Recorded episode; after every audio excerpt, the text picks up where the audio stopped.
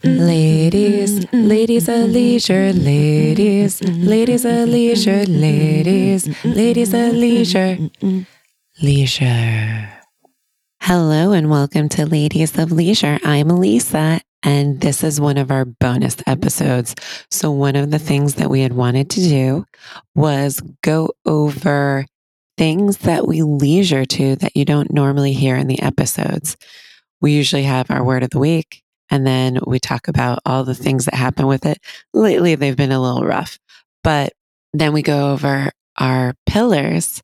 And sometimes we don't always capture things that we're doing that we think people would be interested in. So we decided on our off weeks, we'll try to do a couple bonus episodes or a guest speaker to try to keep you guys engaged while we try to live by our word of the week for two weeks now. So let's get started. Do you guys often wonder what me and Slajana, oh, that's poor grammar, Slajana and I are reading? So often in the episodes, I'll say things like, oh, I'm on my like fifth book of the week or something like that. Slajana is a little bit more on the article reading, which is great. She keeps us very modernized. But we thought we'd highlight some of the books that we are reading that we normally don't get to in some of the episodes. So, shocker to me, when I asked Slajana what she was reading, she said she was reading a book called What They Never Taught You in Harvard Business School. She says it's a good book. She really recommends it. I actually read the Blinkist summary. So the Blinkist summary is a app, Blinkist. I mistakenly tried it as part of my try for the year word. And the Blinkist summaries are sometimes not very well thought out. There's been a couple books where I went on to read it and I was like, yeah, the summary did not do this justice. I'm surprised I actually read the book. This was one of those. So Slajana says all the readers should take a look at what they never taught you in business school. The Blinkist summary for me kind of left me thinking, I don't actually need business school. The other book that she is reading is a book called Queenie. Queenie is a book that says it's Bridget Jones' diary meets Americana. And it's Queenie Jenkins, a 25 year old Jamaican British woman living in London. Weird that Slajan is reading about someone living in London, straddling the two cultures, fitting into neither, messy breakups. My favorite was including several hazardous men who do a good job of occupying brain space and a bad job of affirming self worth. So she is reading that book. So far, she says she likes it. I'm sure we'll hear back from her soon about was it really worth all of the things. On my front, I've been reading, shocker, like five books. One of them includes a book that my friend's sister published herself, and it's called Shit Now What? Obviously, the swear word on the cover was done very beautifully, but it's about her experiences becoming an adult. I am only about 10 pages into it, but it is fantastic. So I got to the part where she talks about how you should treat college. And she also goes over what it means as a Black female to go mm-hmm. into a male dominated field like science and how to treat college because you're paying for it and you're going to keep paying for it because many of us have to take out student loans. And it's refreshing. It's like hearing from an older sister. I also love the phrase, what the fat baby ankle, which was in the first chapter. And I'm hoping that we could bring Erica Veal, who is the author, on the podcast to talk about like how she published a book and what made her want to write this book. But it is very good. You can go and find it. Shit Now What is what it's called. She's selling it on her website through her publishing company. Some of the other books I was reading are a little less learned. I just finished reading a decent book called Kiss of Vengeance. And it is, of course, about my favorite fairies. It's an Irish king who's been living for a while. And then he meets a girl who comes into her fairy powers, but he kind of wants revenge and she's in the middle of it. It was pretty decent. I highly recommend it. I think I had mentioned I was reading The Gentle Art of Swedish Death Cleaning. The Fairfax County's Public Library has taken it back, but I managed to get 40% of the way through it. And that's the idea that you should definitely dump a good chunk of your stuff before you die. And it kind of reminisces if you've ever had to make a giant move, which is what I just did and Sledjana just did. There are many things that you realize may mean something to you, but it's not going to mean anything once you go. So maybe you should decide what to do with it now or get rid of it because it's just a thing. The memories are still all your own. It's very Scandinavian. And I think the last two years, I have loved the Scandinavians on their very tough love attitude. Another book I'm reading is What Doesn't Kill You Makes You Blacker. And it's a memoir and essays about the author Damon Young and his experiences. I actually enjoy it. I find it digestible mostly because it's essays. So you can like read something, put it down, walk away. I hate when I have to like come up with for like a minute what was I just reading? I'm trying to get into a book right now that's like that, where I've reread the first chapter a couple times because it's so dry toast. I forget what it's about. It's a young adult. Sometimes I get those. But in this one, it's uncomfortable stories about his experiences, but told in a way that I I still find engaging. Sometimes they're uncomfortable funny. Like for instance, he talked about the polar bear club where they go and jump in cold water on New Year's Day. And he said it's a very white thing to do, especially considering they live, and he talks about his black brothers and sisters. They kind of live with an adrenaline high a lot, like just almost getting pulled over by the cops and switching the music to something more white sounding is enough to get your blood pumping. They don't need to go jump in the polar bear club's cold but cold water type of thing. So it's just to give a different perspective, which especially these days, you know, just seeing the other side, just seeing a different way of looking at things maybe it might just make you a kinder individual. And if anything comes out of Ladies of Leisure, it's just be kind. Be kind to yourself, be kind to others. You're doing just fine. Some of the other books that I have, one of them is Wabi Sabi. I actually tried to get Slajana to do this word of the week, mostly of my love for foreign sounding words. Wabi Sabi is the Japanese wisdom for perfectly imperfect life. Sledjana kind of pointed out that we don't need perfectly imperfect life. That's what we're doing. And I agree with her. But in this case, it was a book I think I got for like a dollar on Amazon.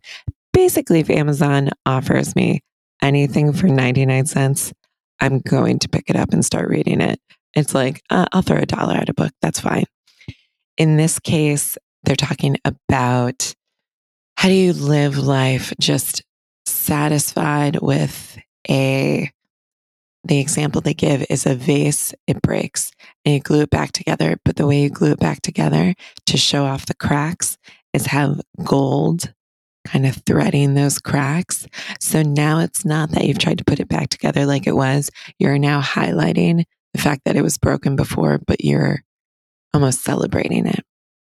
I've not gone too far into that one but I always do love good foreign word that we don't have in the English language, you know, like Swedish death cleaning. The last book I'm going to mention, I shared with a bunch of people. It's a subgenre of the romance category. I did not buy it, but I did look at it, and I'm still uh, kind of on the fence. It is Kissing the Coronavirus. And for those that want to check it out on Amazon, just type it in and it is a sexy green dude and a girl kissing him on the cover. It is only 16 pages long, though.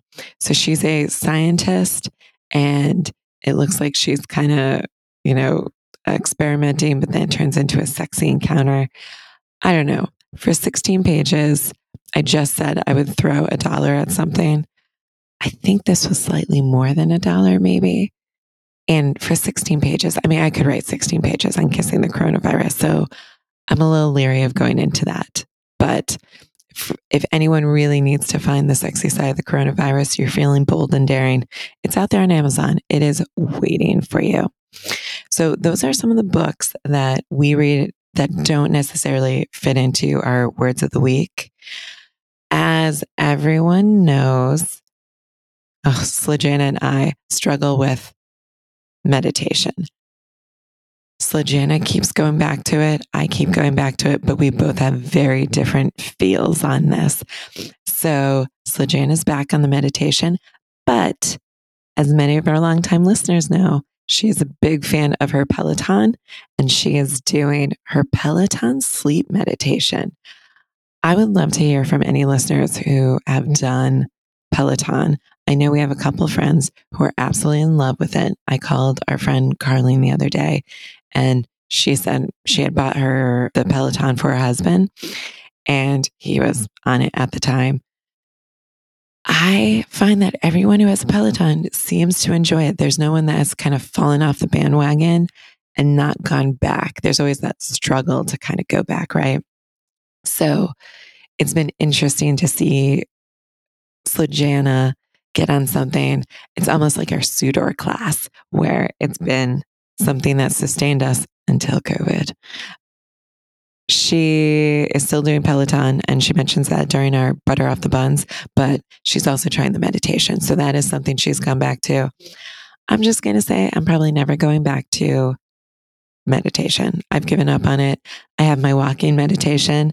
It's gone better since I've moved because I used to go on these walks with my little dog Yoda some people on my personal Instagram have seen me with Yoda in the woods. It was mm-hmm. beautiful. And I was really hoping when we made the move somewhere that I would have like a park to go to and do that with.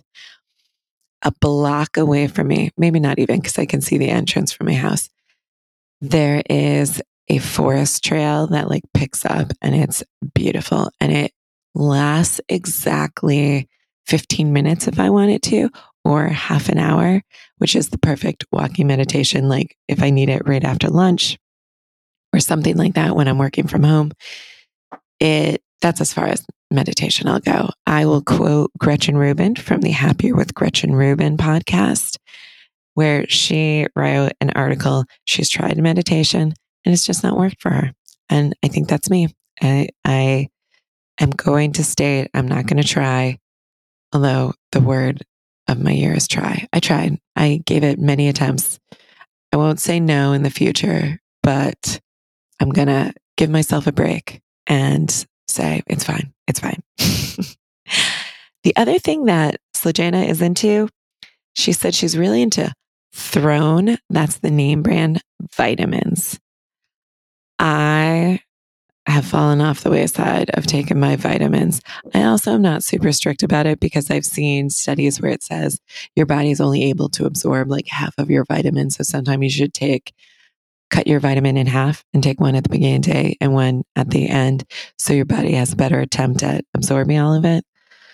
But hey, every doctor says, Are you taking a vitamin? So Slajana has started taking Thorne vitamins. Again, to be determined on if it's working, but that is something that she's into and seems like it's a good idea. I don't know. I'm going to take my women's one a day and it's fine. I'll I'll just stick with that right now. She also has an herb garden. Who is this lady? If I had to say what she was going to start when she went to London, an herb garden was not going to be high on that list. She is doing some of the kitchen things that she wants to use in her cooking. Rosemary was one of them. I'm not going to lie. Rosemary and me, we don't have a good relationship. Some of my friends love rosemary. I respect them. I'm just not a rosemary person. And yet it's the, it's one of the only perennial spices. So it comes back every year. I don't have to replant it. Why can't cilantro be like that? I just want cilantro to grow in like a giant bouquet over and over. The only thing I, I think I've managed to sustain in my garden, my kitchen garden, was chocolate mint, which is really great for mojitos. But, you know, what else am I doing with it? I have taught the kids to identify it and eat it. So there you go. They could sustain themselves on chocolate mint in the wilderness if I trusted them a little bit more. Uh, when the zombie apocalypse comes, they'll be fine. I do have high hopes in my new place because they actually get sun here. I've sat outside and there's been sun in my face as opposed to the backyard of my old house, which had beautiful old trees, but so shady. And they would get so mosquitoy. I just remember taking my poor tomato plant and like moving it around the yard just to give it enough sun. Whereas when we moved in here, there were people that had planted tomatoes in a real tomato, in like a real vegetable box, and they grew tomatoes. So I know I can start next spring with a real herb garden. So, Sojana, I'm coming after you for a real herb garden. I did get rid of. Uh, do you listeners remember something called the AeroGarden? It was probably on one of those as seen on TV, which I absolutely love. It was a tiny grow light that would fit onto your kitchen counter and it would grow in like a hydroponic setting. So there's like water, you had to have to fill the water like every so often. And it would basically grow like vegetables or like on a small scale, but vegetables and mostly spices or something like that. I had that. I did it twice. Turns out, if you don't pay attention to it though, you would burn some of your spices and plants because you have to raise the light as they mm-hmm. grow. Also, the light is so bright because it's a grow light. So it's mm-hmm. meant to mimic the sun. So if you put it in the corner of your kitchen or something, it's it's so bright it would just it's obnoxious. So I put it in the basement, which then I would forget to water it. I would these were subpar plants coming out of it. I those didn't make the move. I checked it. It's no good. But what I did find in my basement Actually, it was my bomb shelter. I no longer have a bomb shelter. It's going to be the last time I refer to my bomb shelter. The thing I found in the bomb shelter was like a real grow light because one of my my hairdresser, actually her mother, when she does seed starting in like February, seeds are so fragile and you have to do it in basically egg cartons and and get them kicked off soon before you move them outside. She recommended getting a grow light for that because February in this area is so cold that they would really mm. appreciate a nice grow light. So I have a never been used grow light. I might become that person who does seed starting and then like has exotic plants in my beautiful garden. I would like to be that person. I would like to be mini Martha Stewart with like heirloom carrots that are purple just growing in my yard. But we'll see. We'll see if these dreams come to fruition at all. So, the next thing that we hadn't really talked about was some of our Insta followings. One of the things that Slajana got into was half baked harvest on Instagram. She cooks because of her all the time now. I'm not following half baked harvest, but Slajana was the one that was trying to make her own sourdough. Listeners may remember how she tried a couple of attempts to make her wild yeast sourdough. So this kind of matches her motif, where now she's become a beautiful person in her own in London and is now trying to make her all the things. I have cracked open my cookbooks again. I made a pampered chef recipe the other day when my in laws were here. So there's that that I've done. But I find that what cookbooks are really good for are just reminding me that there's something other than spaghetti and meatballs to feed my children, or mac and cheese, or salsa chicken to just throw in the Instapot. What did I make the other day? I made curried chicken in the Instapot. It, it impressed my mother in law very much. It really is just curry powder that you need, though. And I now have these delightful spice racks. So you pull them out from, I guess it's it's the kitchen island. Maybe I'll make a video of this uh, and put it on Insta because I'm not I'm not sure I'm describing very well. But you pull it out like you would a drawer, but it's actually like a two foot drawer that you're pulling out. So you can see on like five racks, maybe only three, there the spices. I'm trying to figure out though, how do you figure out where your spices are? I guess you just have to label them a certain way. But it's much better than the system I had before, which was just throw them in a pantry and all you look at is the top of them. And you would have to label them on the top. So that's already an improvement. And then I know I mentioned this on the podcast before, but I finally finished the binge worthy home edit. And it was great. So it's these two ladies. You can find them on Instagram. They're home organizers. It was perfect timing because I'm doing the Swedish death cleaning. I'm trying to organize my house. And they do very rainbow themed things. They also are big fans of clear containers. I refuse to buy containers. It's just who I am. But when my mother in law was here, she likes buying containers. And I'm not going to say no to someone buying me containers. It's just I myself, I'm like, but I can make a cereal box into a container.